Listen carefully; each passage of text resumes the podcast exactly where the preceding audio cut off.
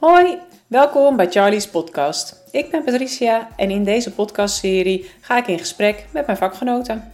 Ehm, nou, wat ik in ieder geval altijd tegen mijn uh, gesprekspartners zeg, wat mijn doel is, dat we er in ieder geval allebei uitkomen met één nieuw inzicht.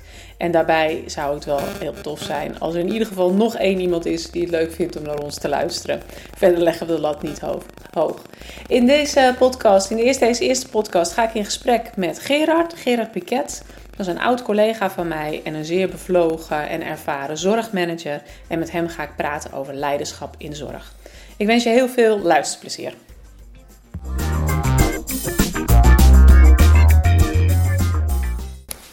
Oké, hij staat aan. Welkom, Gerard, Gerard Piquet. Ehm, fijn dat je er bent. Super gaaf. Ehm, we gaan een podcast opnemen vandaag. En wij gaan het hebben over leiderschap in zorg. Ehm, voordat we dat doen, wil ik vragen of jij je heel even voor wil stellen. Oké, dank voor de uitnodiging. ik vind het leuk en spannend tegelijk.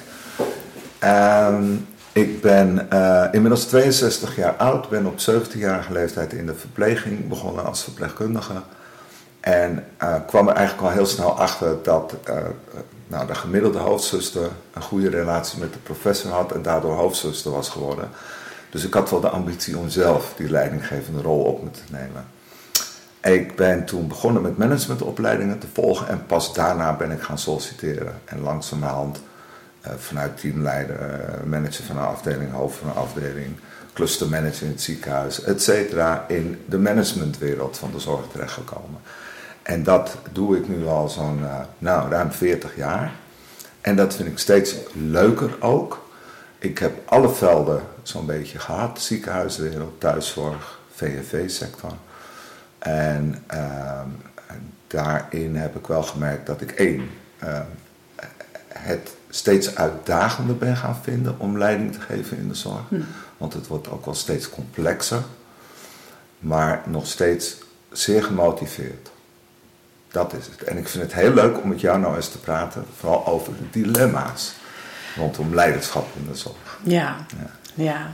ja. Wat is voor jou het grootste dilemma? Wat is dat? Waar gaat het over? Uh, mensen. Hoe houd je mensen gemotiveerd, waakzaam, zorgzaam. Dat. En waarom is dat zo? Waar, waar zit dat? Wat, hoe kan dat? Wat, wat maakt dat het moeilijk is om mensen gemotiveerd te houden voor de zorg? Oh, omdat ze aan de ene kant worden uitgedaagd om zeg maar, op, op taak- en inhoudsniveau het beste te geven aan hun bewoners, patiënten, cliënten. Ja. En aan de andere kant uh, overvallen door bureaucratie en technocratie. En dat maakt het lastig. Um, als je ook kijkt naar, zeker in de verpleeghuissector, waar ik de laatste paar jaar gewerkt heb, um, waarin medewerkers gewoon het beste met hun bewoners voor hebben en dat ook feilloos goed doen over het algemeen. Ja. Maar ze worden doodgegooid met, met regeltjes en, en, en strikte richtlijnen en rapportageverplichtingen, et cetera. Ja, dat, dat is killing. Dat is killing voor de professionele autonomie van die medewerkers.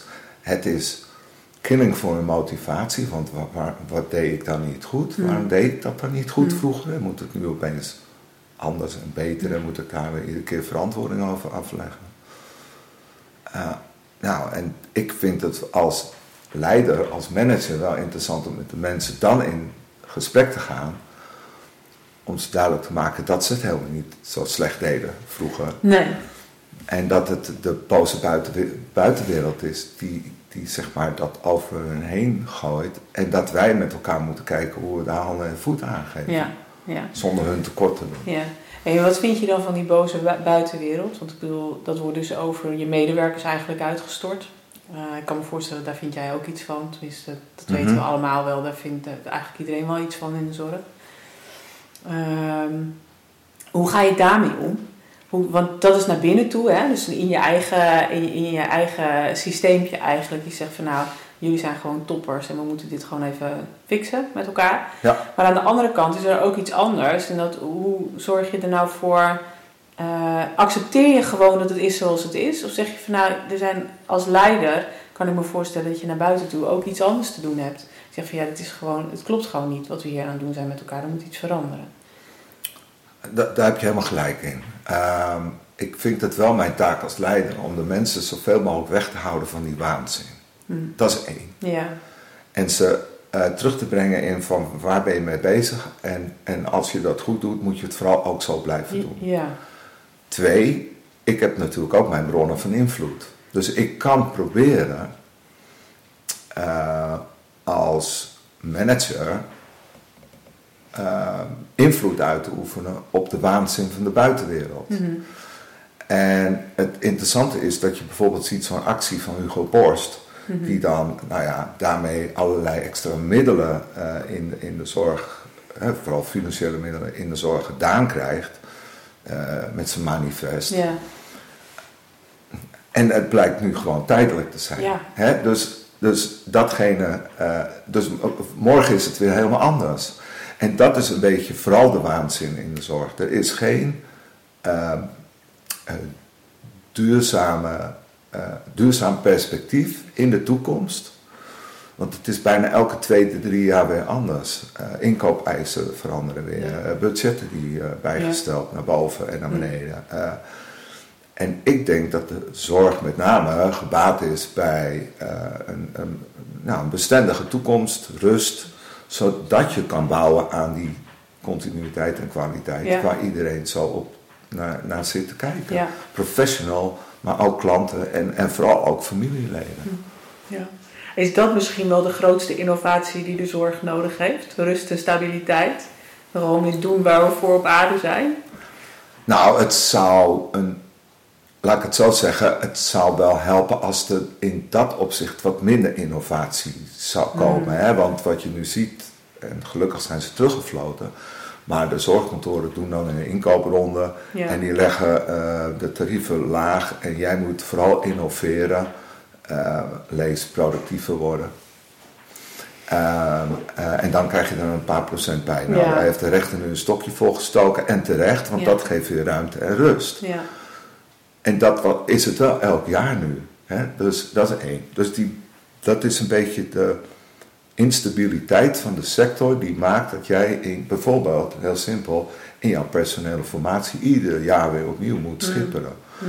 Terwijl je aan de andere kant mensen heel lang aan je wil binden, ze een contract van onbepaalde tijd wil geven, et cetera.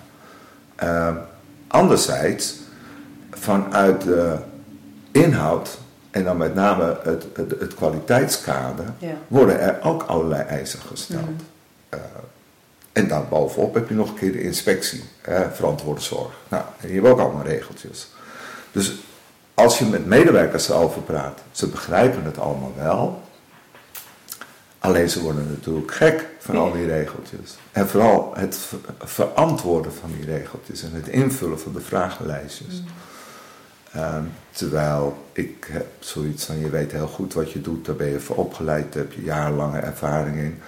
Ehm, ga vooral je ding doen. Ehm, en blijf maar weg bij die regeltjes, want ik zorg wel dat die regeltjes nageleefd en ingevuld worden. ja, precies. Dat. Dus dat is ook jouw rol eigenlijk als, eh, als leider. Het klinkt, het klinkt wel redelijk dienend ook. Dus, dus zorgen dat zorgmedewerkers gewoon hun werk kunnen doen. Ontlasten. Faciliteren. Ja, dat, ik hou meer van eh, de invulling zoals jij nu geeft van dienend Ja. leiderschap dan bijvoorbeeld coachend of zo. Want heel vaak ben je aan het coachen en dan zit de ander toch eh, met eh, de problemen. Maar dan heb ik hem wel gecoacht om met die problemen iets te doen. Ehm, maar met dienend bedoel ik niet dat ik mensen afhankelijk van me wil maken. Hè. Ze moeten vooral in hun eigen professionele ja, kracht, noemen Ja. ze dat tegenwoordig zitten. Ik noem het in een professionele autonomie. Ja. Want zij weten wat goed is voor die bewoner. Ehm, en er is niet een Hugo Borst die dat weet of een inspectie die dat weet. Zij weten het. Zij weten het. Zij weten het echt. Zij weten het echt. En, en de paradox is ook dat aan de ene kant wordt er gevraagd om maatwerk. Hè, want de, Mhm. de, de uitvraag rondom wie ben ik en wat wilt u, is, is nou ja, de input voor het maatwerk wat je moet leveren. Ja. Terwijl aan de andere kant er allerlei schablonen opgezet worden die te maken hebben met eh, zorgvuldig. Ja, de standaard is. Ja, dat is onwerkbaar. En vooral omdat je dan op een gegeven moment moet gaan verklaren waarom je afwijkt van die richtlijn. Ja, ja, ja. Dus die richtlijnen die bedoeld zijn om het efficiënter te maken en om het sneller te maken, of om het, eh, die werken dus eigenlijk averechts. Ja, Vaak. ja, en nogmaals, ik vind het wel mijn taak in het kader van dat dienend leiderschap Ja. om die mensen daarbij weg te houden. Ja. Ze een minimale set van, nou ja, noem het randvoorwaarden mee te geven. Ja. Zowel op hun persoonlijk functioneren en kennis en kunde, Mhm. als op de omgeving waarin ze moeten func- functioneren. Ehm, en de rest dat moet, moet ik gewoon voor ze oplossen. Punt. Zo simpel is het eigenlijk. dat, dat is het. Nee. Nee, want het gaat verder. Eh, eh, kijk, ik zal je een voorbeeld geven uit mijn, mijn persoonlijke eh, loopbaan. Ik was IC-verpleegkundige, net gediplomeerd.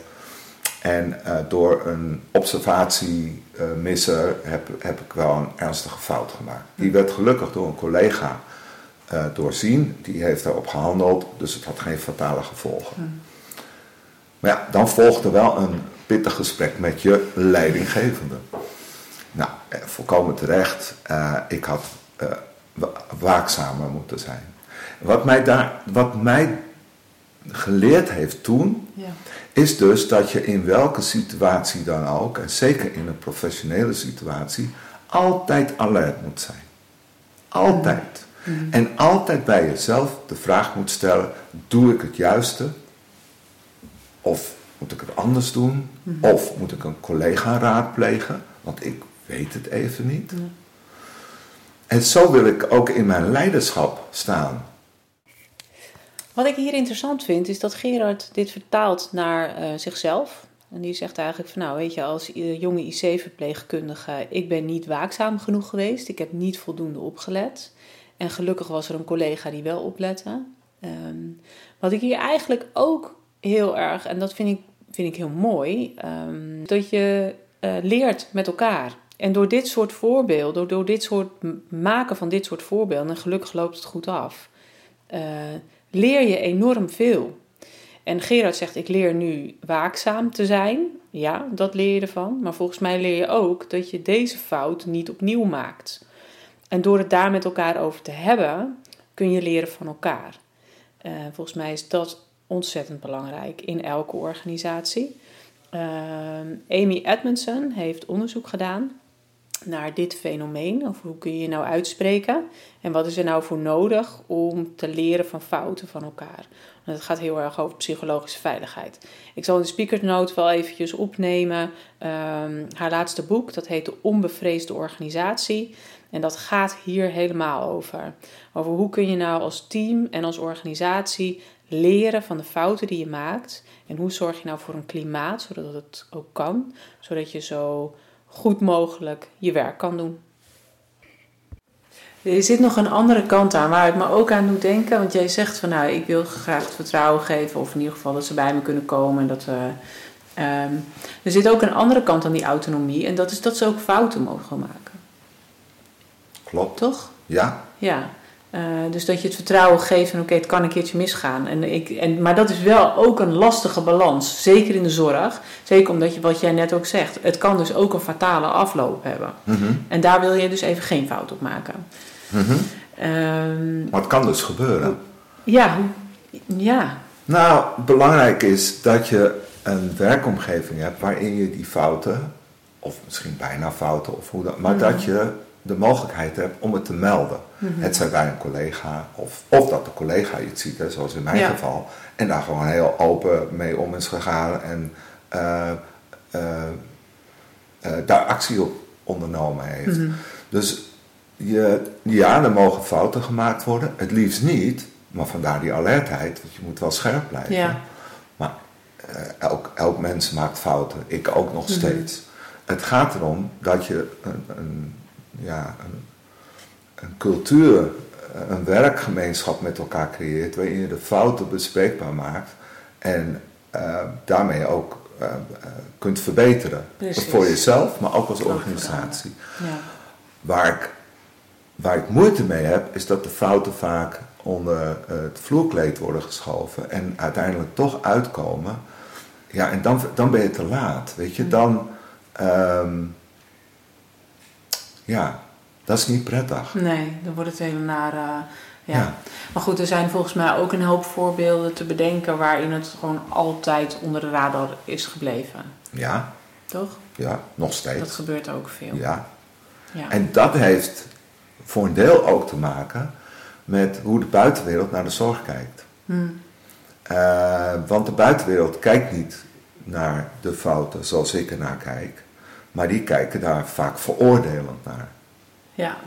En of het nou de inspectie is, en geloof me, ik heb heel veel inspectiebezoeken meegemaakt en dat zijn niet de fijnste bezoeken. Uh, ze komen binnen met van nou we komen hier eventjes een onderzoek doen en uh, we doen dat natuurlijk uh, om ervan te leren, maar in de tussentijd. Hè? Mm. Dus, dus daar zit ook wel al meteen een, een bestraffend iets in. En let wel, als je een, een aanwijzing of een sanctie of, van de inspectie krijgt, heeft dat hele grote gevolgen. Maar je, je kan ook uh, uh, tot op uh, strafrechtelijk of, of ook burgerlijk recht natuurlijk, kunnen er ook sancties opgelegd worden. Ja. En, en dan wordt er wel gekeken naar die maatstaven, naar die richtlijnen. Mm -hmm. Maar om terug te keren, ik vind fouten mag je maken, maar meld ze alsjeblieft zo snel mogelijk. Ja. Bespreek het met je collega's, want heel vaak zijn de fouten die een individu maakt ook wel de systeemfouten. Ja. En daar kun je beter van worden. Mhm. En ik hoop dat ik uh, in mijn stijl van leidinggeven uh, een platform, een, een, een podium kan creëren voor mensen om ook hun fouten bespreekbaar te kunnen mhm. maken. Ja.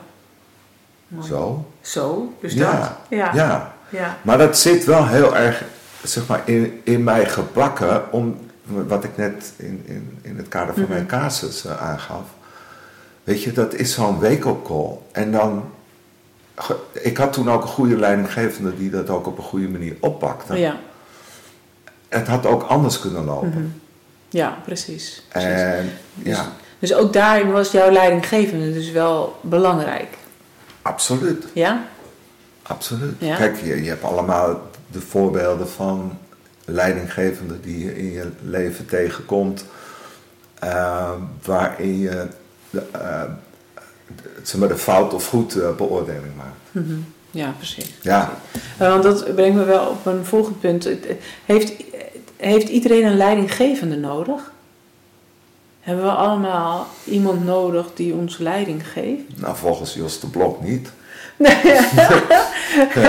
en, en, wat je nu ook ziet is dat heel veel, nou wordt nu wat minder, maar nou, sinds een jaar of tien tot, tot een jaar of drie, vier geleden werden heel veel zelfsturende teams ingericht. En, en, en dat gaat goed, zolang het blijft bij uh, uh, de opdracht die past bij de competentie zeg maar, van de medewerker. Uh, en in een rustige omgeving. En op het moment dat er een crisis uitbreekt, gaat men toch op zoek naar een leider. Dat kan zijn een informele leider uit de mhm, groep, mhm. maar men gaat op zoek naar leiderschap. Mhm. Dat is ook duidelijk, want in een crisis kun je niet gezellig met elkaar zo rond de tafel gaan zitten.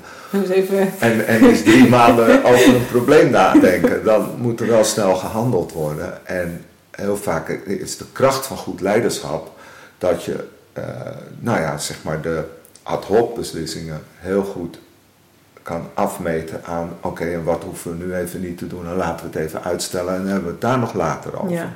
En dus er moet een balans zijn tussen wat moet er nu geregeld worden en waar gaan we het later over hebben om te kijken wat hebben we geleerd ja. en hoe kunnen we het op een andere manier weer in onze organisatie neerzetten. Maar let wel, ook buurtzorg heeft een, een vorm van leiderschap. Dat noemen ze coaches, die over regio's uh, de, de, teams bijstaan.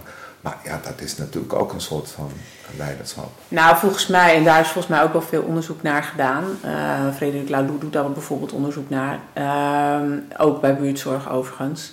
Maar je noemde het net al heel even. Daar waar niet, leiderschap niet formeel is ingericht, ontstaan er informele hiërarchieën. Die zijn alleen veel organischer. En vaak veel meer vanuit de inhoud.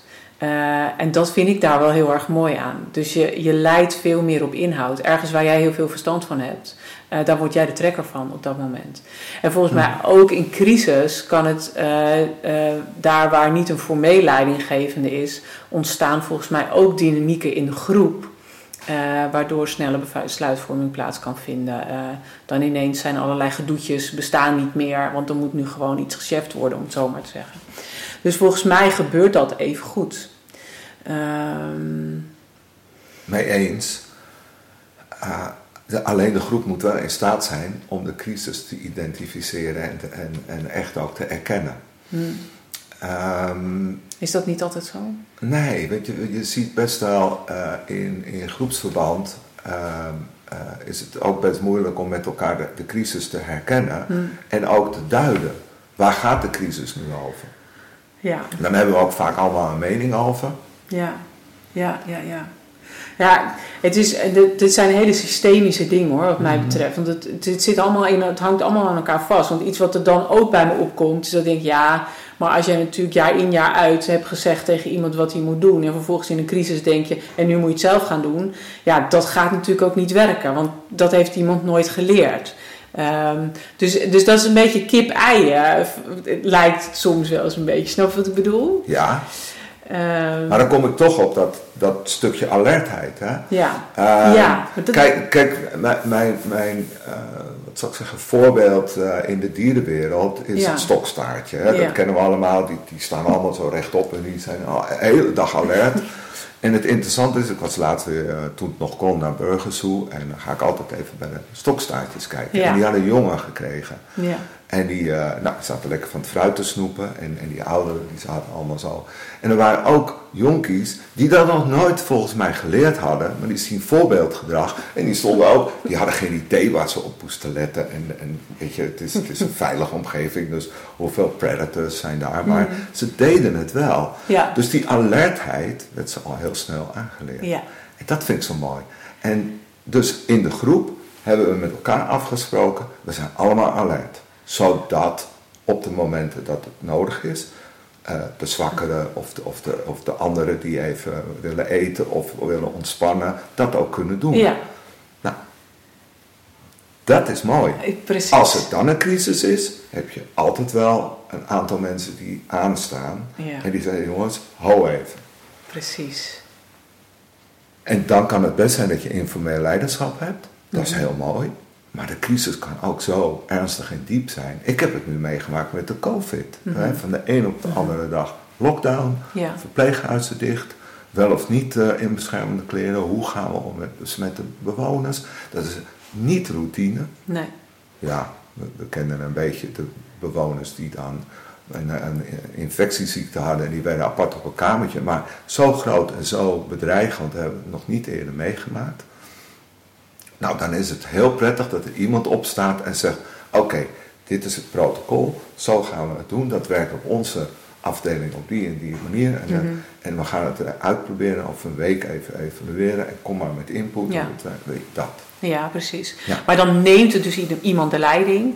En, en, en er zijn een heleboel volgers. Want een leider bestaat natuurlijk alleen maar met de gratie van zijn volgers. Ja.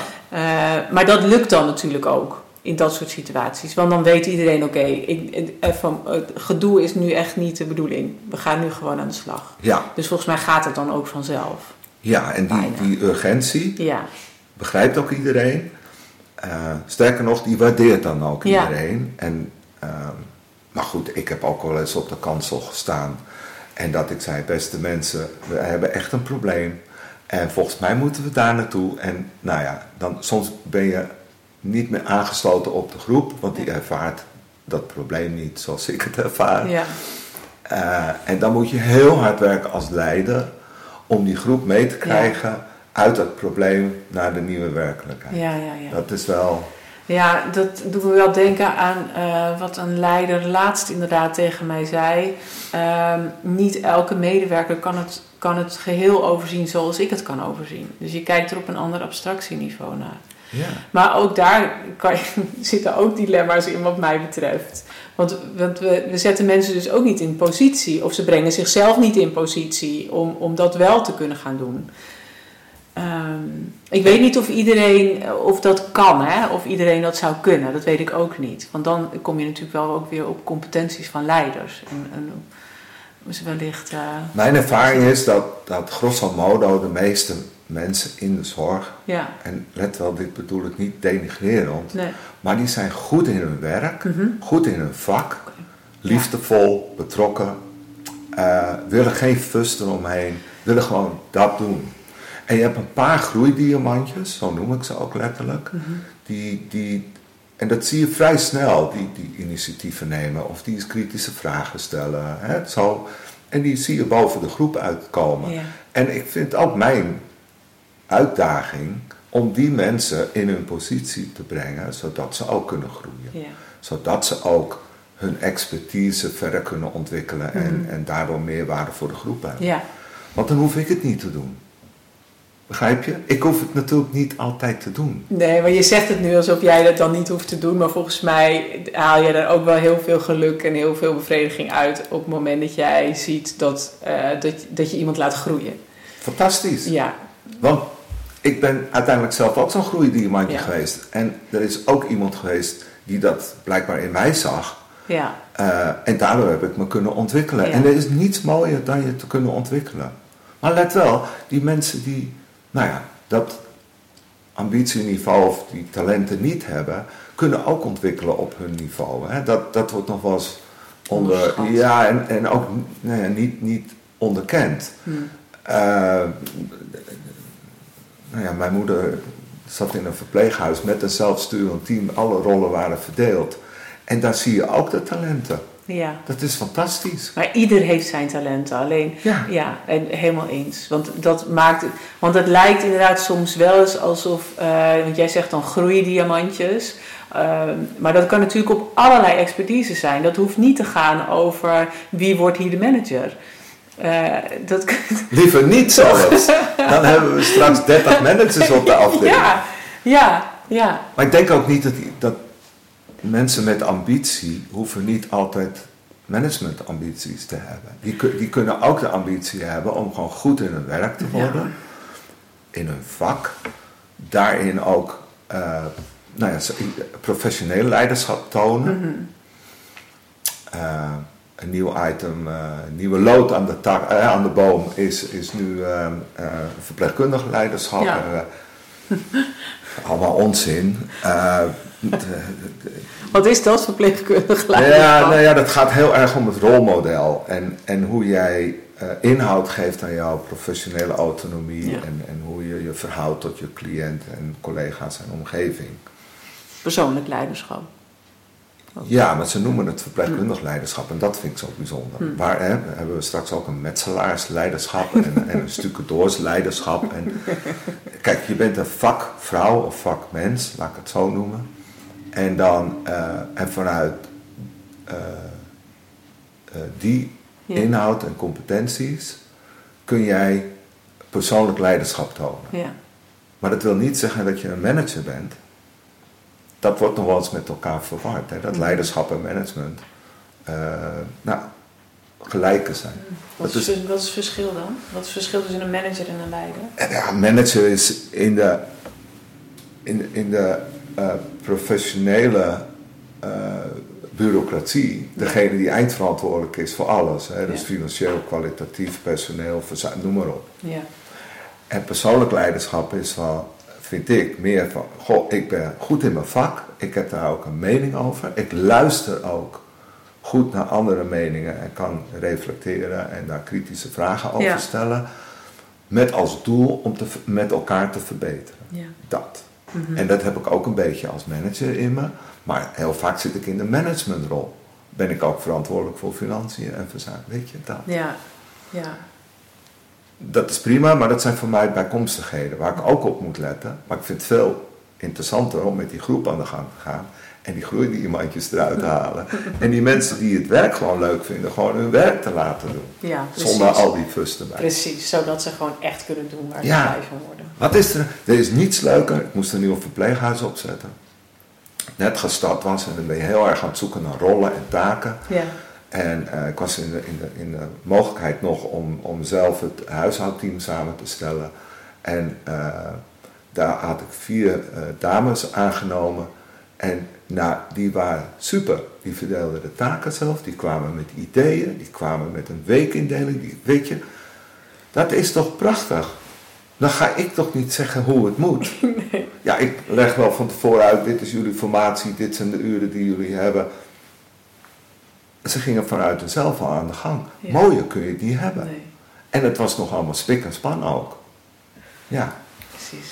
En daar geniet je dus vreselijk van. ja daar geniet ik van. Maar het- Maar het is heel praktisch, hè? Het is heel bazaal haast. wa- Wat je, zoals wat je nu, eh, wat je nu zegt. Ja, oké, maar eh leidinggeven is geen rocket science. Nee?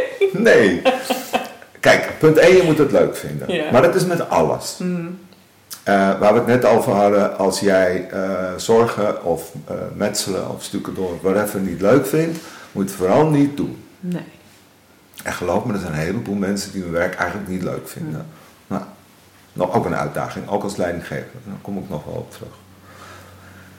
Dus je moet het leuk vinden. En je moet het ook leuk vinden om met mensen te werken. Ja. Want het heeft geen zin om manager te zijn terwijl je niet met mensen kan omgaan of daar niks mee of alleen maar tot last. Hè? Ja. Dat, dat zie je ook wel. Oh, Mm. komt er weer zo'n medewerker. Oh, wat. Altijd klagen, altijd. Nee, mensen klagen niet. Mensen komen met problemen waar ze tegenaan lopen bij je. En jij bent ervoor om het samen met hun die problemen op te lossen. Ja. Moet je wel leuk vinden. Mm. En ik heb, eh, zo, kijk, Simon Sinek zegt, eh, die heeft ook zo'n mooi tekeningetje. Hè? Je hebt de, de klassieke leidinggevende, en dan komt hij met die farao's die dan die piramides bouwen. Nou, vertel eens. Nou. de paro's die piramides Oké, bouwen. nou, en, en die piramides moesten gebouwd worden en dat werd natuurlijk wel door menskracht toen gedaan. Ja. Dus mensen aansturen was toen wel heel belangrijk. Mm. En hij heeft zo'n mooi tekeningetje. En dan eh, zie je zo'n leidinggevende met een zweep op de steen zitten, die voortgetrokken wordt door die, die mensen. Nou, en dan heeft hij, hij zegt ja, en, en Simon Sinek is van de Golden Circle, hè, dus why, how en what. En het gaat niet om het eh, how en what, maar het gaat vooral om het waarom. En dat jij als leider niet de baas bent, maar dat je voor je medewerkers moet zorgen, zodat hun hun werk goed kunnen doen. En soms is dat zorgen ook om ze richting te geven, namelijk waarom doen we dit? Maar vooral niet het hoe en het wat. Nee. Want dat is voor jou als leidinggevende niet interessant. En dus tekent hij zo'nzelfde eh, steenblok met die mannetjes ervoor. En een leider die aan de voorkant ook aan het meetrekken is met dat touw. Nou, Nou, zo. zo. Ja. Want die andere leider is alleen maar ballast ook nog voor het team. Ja, Want die zit bovenop dat steenblok. Maar moet je weer 80, 90 kilo precies. meesjouwen. Dat En dat metafoor zit er ook wel in dat, dat die leider ook wel de groep meeneemt, zeg maar, in de richting waar je ja, naartoe wil. Als organisatie, als team, als. Hè, ja, dat. Maar je doet het wel met elkaar. Ja. En je kan het ook niet alleen als leidinggevende. Ben jij, ben jij uniek in hoe jij leiding geeft als je kijkt naar de zorg? Of is dit, is dit gemeengoed? Ah, ben ik uniek? Nou, ik schrik wel eens van eh, wat ik om me heen zie aan kwaliteit aan leidinggevende. Ja, een mooi voorbeeld, ik, ik ben sinds kort, eh, sinds een jaar of twee nu interimmer. eh, en dan kom je in verschillende organisaties en er was een keer een, cultuuronderzoek gedaan bij een organisatie. Dat rapport werd door de, ook een interimmer voorgelezen. Die zegt, nou, dit zijn de conclusies. En die komen aardig overeen met wat mijn beeld al was. Dus hier is werk aan de winkel. Het was geen goed rapport. Nee. Waarop één collega in loondienst zegt, ja, daar ben je ook interimmer voor. Dus ik stelde toen de vraag, kijk jij daar dan als loondienstslaaf anders naar als je zo'n rapport zou hebben? Ja, dan wordt het stil. Maar de opmerking alleen al suggereert alsof je met zo'n rapport waar echt alle uh, zijnen op rood stonden, Mhm. alleen maar wat hoeft te doen als je interimmer bent Ja. en niet als Als je- in loondienst. Nou, dat, dat zegt iets over de alertheid van een manager. Laat ik het dan zo zeggen. Ik, zeg niet iets over de kwaliteit, maar wel iets over de alertheid. Mhm. En dat merk ik ook wel. Er zijn wel managers die, nou ja, zoals een kikker in de pan zitten en je zet het vuur omhoog. Ja, nou, dan- ja die zien de crisis niet. Gerard verwijst hier naar eh, de theorie van de boiling frog. Eh, misschien wel bekend. Ehm, ik zal eventjes het paginanummer erbij zetten. Pieter Schengen schrijft hier ook over in de Fifth Discipline. En het is wel interessant, het gaat over het principe ehm, dat ehm, als je een kikker in een, eh, in, een, in een pan legt met kokend water, of met, met koud water en je gaat dat langzaam opwarmen, eh, dan heeft die eh, kikker niet in de gaten dat het warm wordt en springt hij er te laat uit. En dan lukt het niet meer om eruit te springen. Nou, dat, eh, dat principe zie je ook in veel organisaties, er wordt veel over gesproken. Dus alsof je een soort van bedrijfsblind bent. Je ziet niet echt wat er gebeurt, welke problemen er op je afkomen, tot het te laat is. En dan kun je niet meer bijsturen. De boiling frog. Ik zet het even in de speakersnote. En ik zie soms de crisis ook niet, maar ik probeer wel in mijn netwerk voldoende feedback te krijgen. eh, zodat ik wel zoveel mogelijk signalen krijg over de crisis die eraan komt. Want soms kan dat.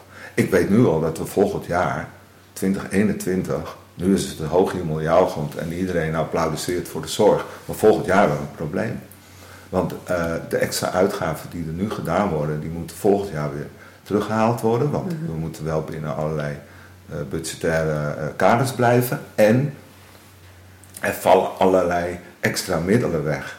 Om, nou ja, hè, dat manifest van eh, eh, Hugo Borst is, was maar van tijdelijke duur. Ja, Dus er gaat weer een kaalslag plaatsvinden, zeker in de langdurige zorg. ja, En ik vind dat is, dat is eigenlijk ook een crisis. Want we zitten midden in de COVID-crisis en vervolgens vindt, vindt er ook weer kaalslag plaats.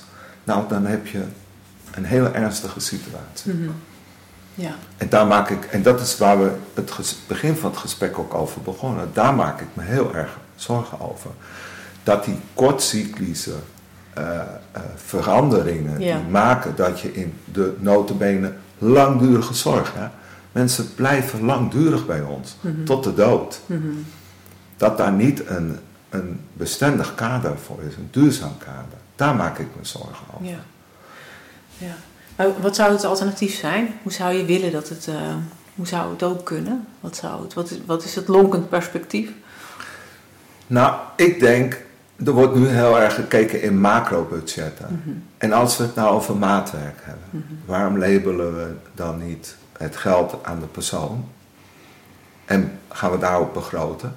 Want let wel, er zitten allemaal rekenmeesters en actuarissen, die zitten allemaal door te rekenen hoe het zit met de vergrijzing en met de Ja. ontgroening en de, en, en de dementie en weet ik veel wat. Nou, het zal een paar procent naar links of naar rechts of naar boven of naar beneden afwijken. Ja. Maar we weten allemaal waar we naartoe gaan. En dan wordt dat vertaald in geld. Maar het wordt vertaald in geld over de hele bulk. Mhm. Je kan ook zeggen, nou, we hebben zoveel mensen in die, die categorie en daar leveren we dat budget aan. En dan weten we dat dat budget is voor die persoon. Mijn pensioen is ook zo opgebouwd. Nog wel, maar dat is een ander verhaal. Maar in feite is Ja. eh, een pensioen ook zo opgebouwd. Ja, Nou, dan heb je een ander duurzaam model. Mhm. En dan kan het best een keer tegenzitten. Maar je hebt ook wel de meevallers, doordat mensen eerder komen te overlijden dan dat de prognose was. Dus hoe lang is langdurig? Mhm. Maar dan heb je wel de mogelijkheid, want dit is het potje geld, daar Ja. mag je langdurig de zorg voor leveren. Nou, dat geeft organisaties veel meer een bestendige financieringsvorm Ja, dan het huidige macro-budgetair kader, wat pons-ponsgewijs over zorgkantoren en iedereen en regio's en ja, instellingen verdeeld wordt. ja. Ja.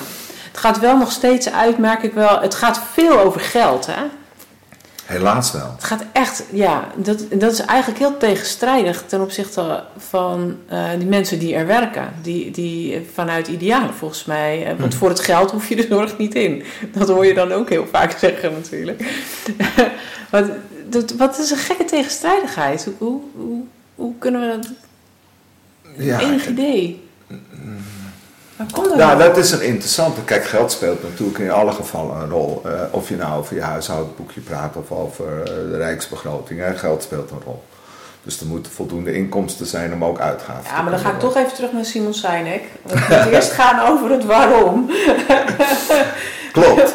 ja. Het waarom, uh, dat vindt in de in de zorg veel te weinig plaats. Ja. Want het gaat altijd over het hoe en het wat. Ja. en, dat ligt, en, en vooral uh, het hoe ligt vast in richtlijnen en het wat ligt ook weer vast in allerlei uh, maat, uh, hoe noem je dat,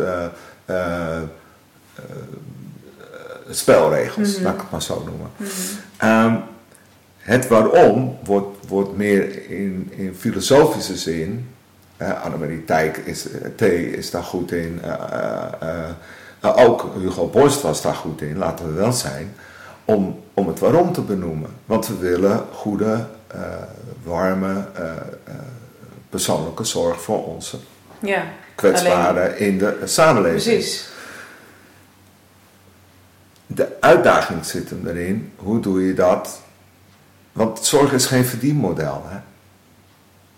Zorg is uiteindelijk altijd een kostenpost.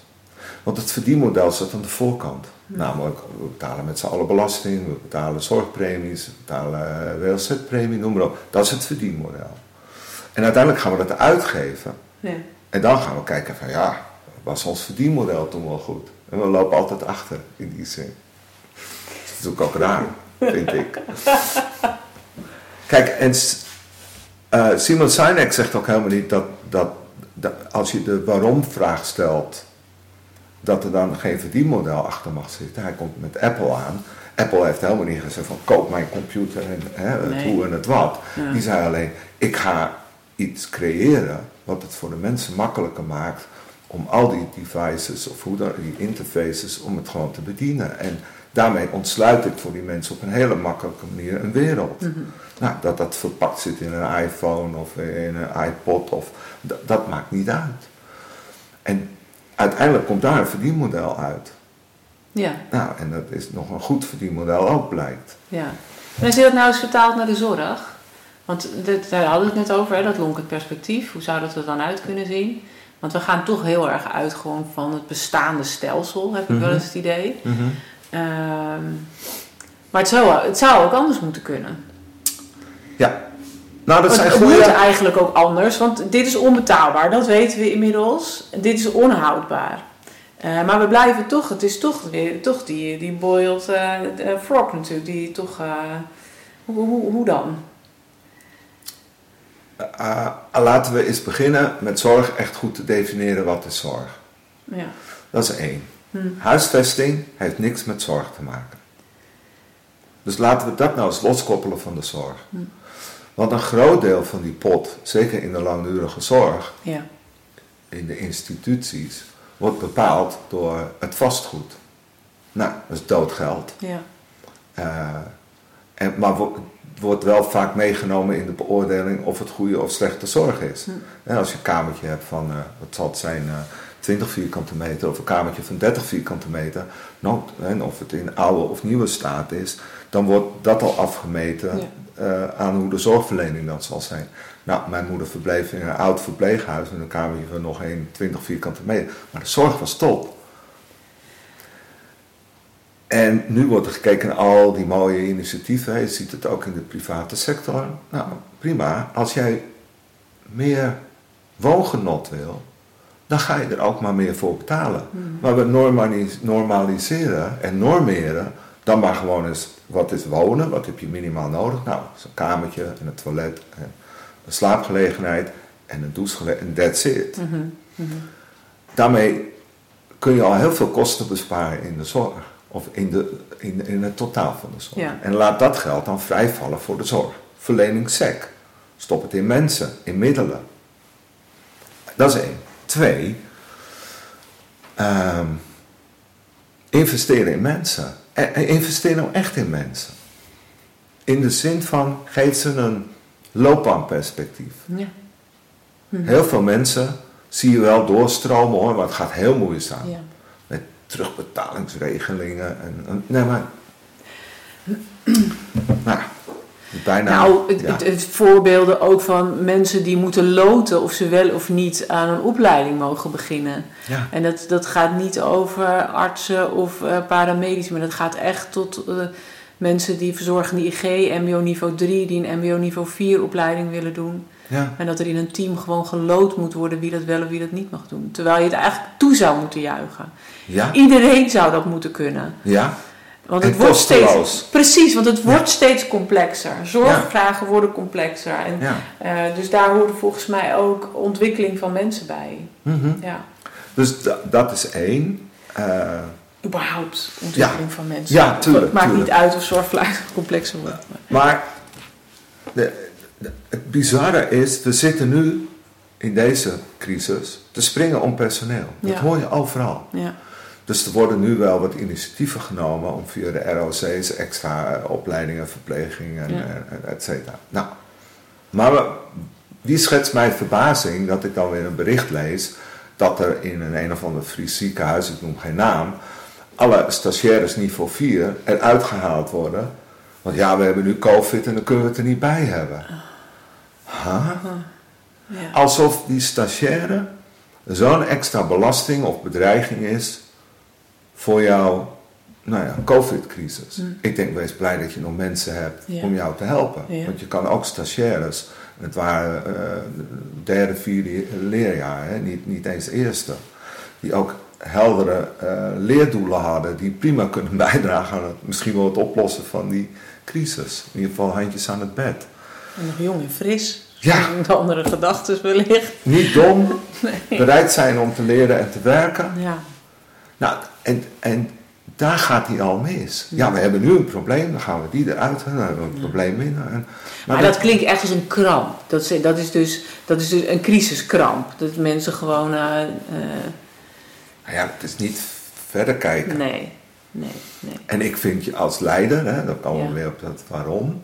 Waarom hebben we die stagiaires in huis? Nou, omdat we, eh, los van dat, dat we personeel nodig hebben, maar dat we het fijn vinden om mensen eh, op te leiden. Dat helpt ons ook op weer beter worden, want meestal krijg je dan de, de, de leuke kritische vragen. Ja, Eh, eh, hè, dus los van een capaciteitsprobleem haal je ook vaak kwaliteit binnen. In ieder geval een stukje. en het is een stuk continuïteit voor je organisatie. Ja. Ik bedoel, het zorgt gewoon, als je zorgt dat die mensen allemaal binnen blijven, dan heb je toch een mooie, zeker in deze krappe arbeidsmarkt in de Ja, zorg. er zijn niet voor niets heel veel verpleegkundigen en, en verzorgenden zie je ook wel. Die uit loondienst zijn gegaan en ZZP'ers zijn geworden. Hmm. Dat zag je in mijn tijd al bij de toen klinisch perfusionisten hè, die Ja. van de hart-longmachine. Eh, hoe snel kan een ontwikkeling gaan? Want die gingen uit loondienst en verhuurden zichzelf weer als ZZP'er terug voor het dubbele. Hmm. Nou, komt er een innovatie voorbij?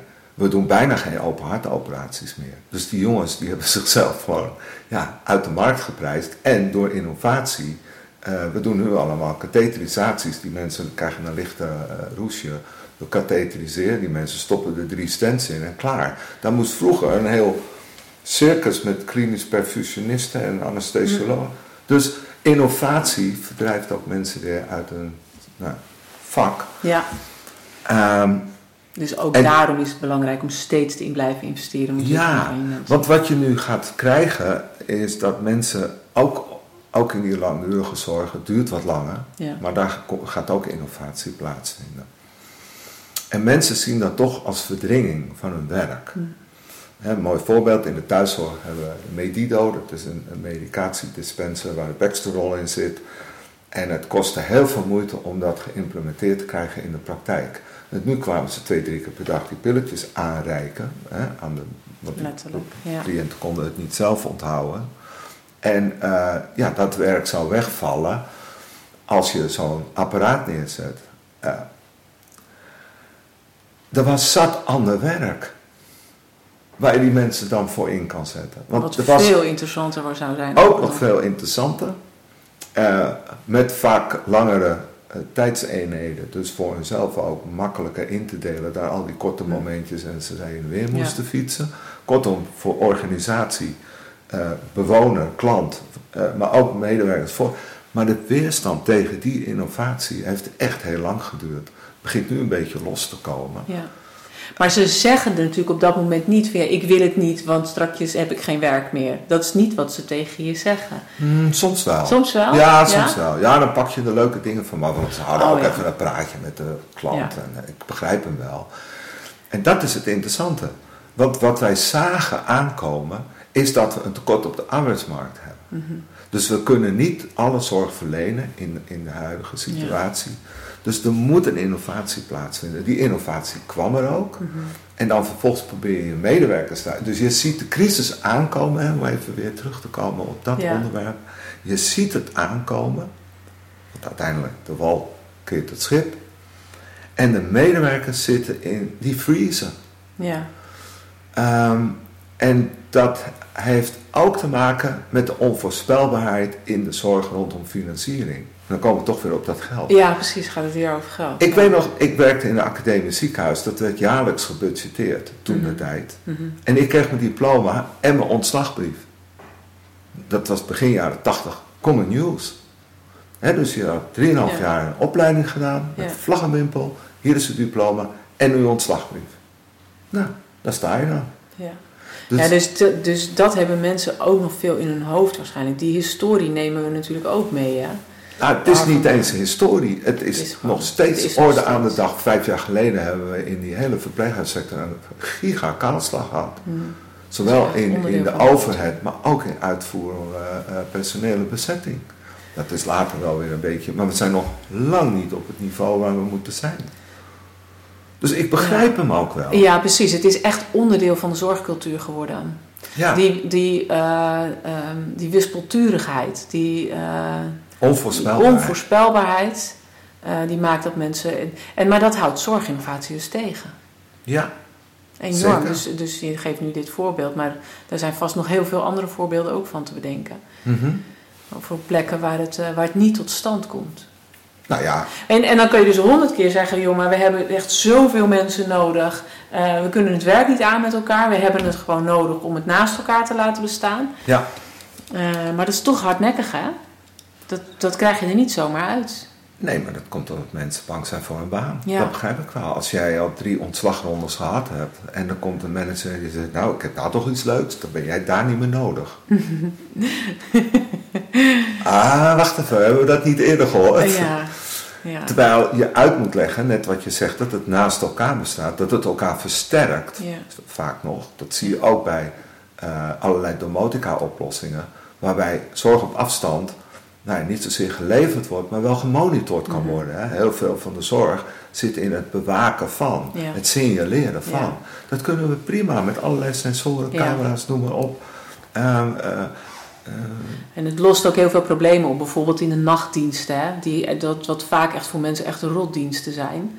Eh, er zijn van die mensen die vinden het heel fijn.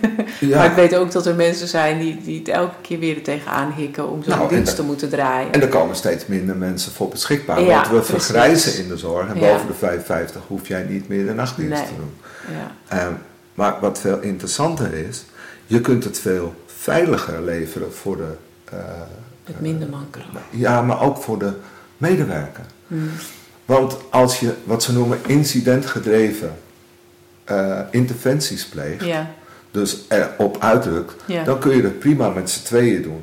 Terwijl vroeger, nou ja, nu nog hoor, maar eh, als je dat niet zou doen, lopen ze met in hun eentje een ronde door, die- door al die panden en langs al die bewoners. Mhm. En de, en de kracht van die zorg op afstand is dat je goed monitort wat er gebeurt op de locatie, Ja. of locaties. Ja.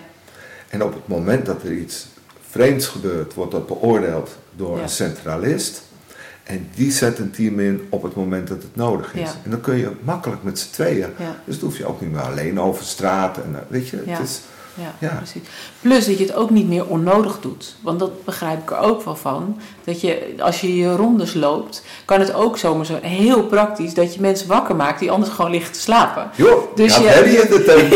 ja, Ja. dus je veroorzaakt gewoon je eigen werk op het moment dat je... En als je dat op afstand kunt doen, Ja, is het letterlijk ook rustiger, hè? ja, en, Ja. en Wat weer rust brengt voor zowel zorgbehoevenden als zorgverlener. Nou, en de kracht van een goed leider Ja. zit erin dat hij al die aspecten kan benoemen. Dus niet alleen maar van ja, we hebben minder geld, dus we gaan innoveren of nou ja, eh, robotiseren of whatever. Ja. Nee, leg nou vooral eh, aan de medewerkers uit dat het voor hun ook voordelen heeft. ja. En niet alleen maar ja, maar het is onoverkomelijk, want het is de toekomst. Nee. Ja, maar en, maar dat het voordelen heeft, maar ook dat je, dat je hoort, eh, dat, je, dat, je, dat je hen hoort, dat je ze echt hoort. En de Ja. onzekerheden waar ze mee te maken hebben. En dat je daar eh, Ja. eh, nou ja, mee omgaat. Dat dat er ook mag zijn of zo. Ja, er is niets leuker. Ik ben een tijdje directeur van een eh, grote zorgcentrale en meldbank geweest, die landelijk werkte. En dan kregen wij de opdracht om onze techniek in een, bij een instelling te implementeren. Mhm. En dan nam ik altijd mijn, mijn managementassistent mee. Die, die man die is geniaal, want die was en vanuit de zorg en vanuit de techniek. En die kon dat nog beter dan ik, zeg maar, terwijl ik best wel een technisch inzicht heb. En denk verstand van zorg te hebben.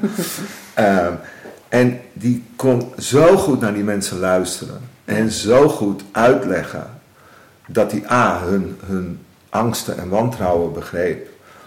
En die had zoveel mooie voorbeelden. Weet je, die zo. da- Daarmee pakte hij die mensen ook echt op inhoud. Dat is van ja, maar weet je, als je het zo doet, of als je het zo toepast, Ja. dan kun jij dat doen. En dat, weet je, dat die mensen.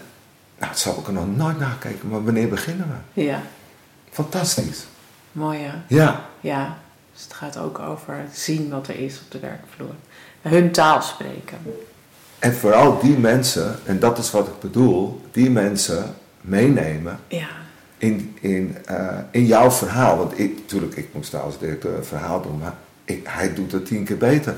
Waarom zou ik het dan doen? Ja, dat is mooi. Dus, en daarmee zet je, geef je natuurlijk iemand ook, zet je iemand in zijn eigen licht. En dat is zo prachtig. Ja, Dat is echt heel tof. ja. Ja. En ehm, dat licht gaat uiteindelijk ook wel op jou schijnen. Al is het omdat ik met een big smile dat pand uitloop en denk, het is weer gelukt. Ja, Weet je dat? precies, precies. Maar dat is volgens mij wel ook echt de essentie ook van dienend leiderschap. Volgens mij haal jij dan je voldoening dus weer uit eh, dat je die ander eh, het juiste podium hebt gegeven. Ja, ja. Eh, ja, precies. Ja, en dat is, vind ik, het fijne van leiderschap of, of leiding geven of managen. A, je hoeft het niet allemaal zelf te doen, dat kan ook niet. Maar je geeft anderen de ruimte en een podium om hun beste kwaliteiten te laten zien. Ja. En er is niks mooiers. Er is echt niks mooiers. En laat ik nou, ik zie het bij mijn kinderen ook. Ik bedoel, natuurlijk ben ik ook een tijdje, zeker als ze obstinaat in de puberteit zijn, en weet ik wel, was ik ook de narrige vader. Eh, en ik ben onlangs opa geworden, dus, hè, en ik zie mijn zoon ook groeien. Dat is toch mooi? Dus waarom mijn medewerkers dan niet? Mooi Gerard, mooi, is prachtig. En volgens mij zitten we ook al ver op onze tijd. Ja, Mm. echt heel, heel dik. Ja. We hebben volgens mij ook een prachtige afsluiting. Ja, Ehm, dus dank je wel. Graag Dank je gedaan. wel daarvoor. Ja. Eh, ik heb nog één vraag voor je. Eén vraag. Aan wie wil jij het stokje overdragen? Met wie zou ik nou echt eens in gesprek moeten? Eh, met een, eh, een oud studiegenoot van me en inmiddels dierbare vriend. Eh, we hebben samen twaalf jaar geleden de MBA eh, afgerond. En sindsdien contact onderhouden en elkaar eh, zowel privé als in het werkbare leven gevolgd. En het is een hele inspirerende man. Hij heeft van alles gedaan. Eh, hij is nu bestuurder bij een grote zorgorganisatie. En hij heet Marco van Alderwegen. En daar moet je echt eens uh, tijd voor uh, nemen om daarmee te praten. Ja? Ja. ja. Want je, je zei ook even, als het gaat over leiderschap, waar we het hier natuurlijk ook uh, een uur lang al over hebben, mm dan is hij echt een voorbeeld voor jou. Ja. Waarom?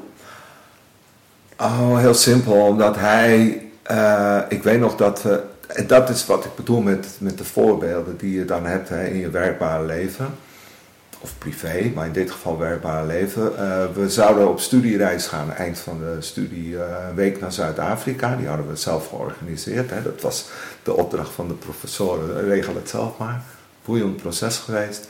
En hij zat midden in een crisis op zijn werk, waardoor hij, want toen de tijd werd de huishoudelijke zorg uh, bijna gekild en hij moest duizend mannen ontslaan en whatever. Toen zei hij, ik ga niet mee. Ik blijf thuis op mijn werk, want ik kan nu niet mee. Ik wil graag mee, maar ik kan niet. Nee. En hij heeft dat proces begeleid. En, uh, en dat is wat ik bedoel. Zo simpel is het soms. En moet je keuzes maken in jouw uh, privéleven of, of werkbaar leven of in de dingen die je leuk vindt. Mm -hmm. Maar als jij alert bent, als jij waakzaam bent en dienend, dan doe je dat. Precies. Punt. Ja. Dus daar moet je met hem praten. Mooi. Ja. Dankjewel. Dankjewel voor vandaag en dat ga ik zeker Oké, en jij bedankt voor de uitnodiging. Ja. Ik vond het heel leuk. leuk, dankjewel. Dit was alweer de eerste aflevering van Charlie's podcast. In de speakersnotes vind je meer achtergrondinformatie over het onderwerp waar we het vandaag over gehad hebben. Vond je het leuk? Abonneer je dan op dit kanaal of neem eens een kijkje op www.charlies.nl. Dankjewel voor het luisteren en tot de volgende Charlies. Bye.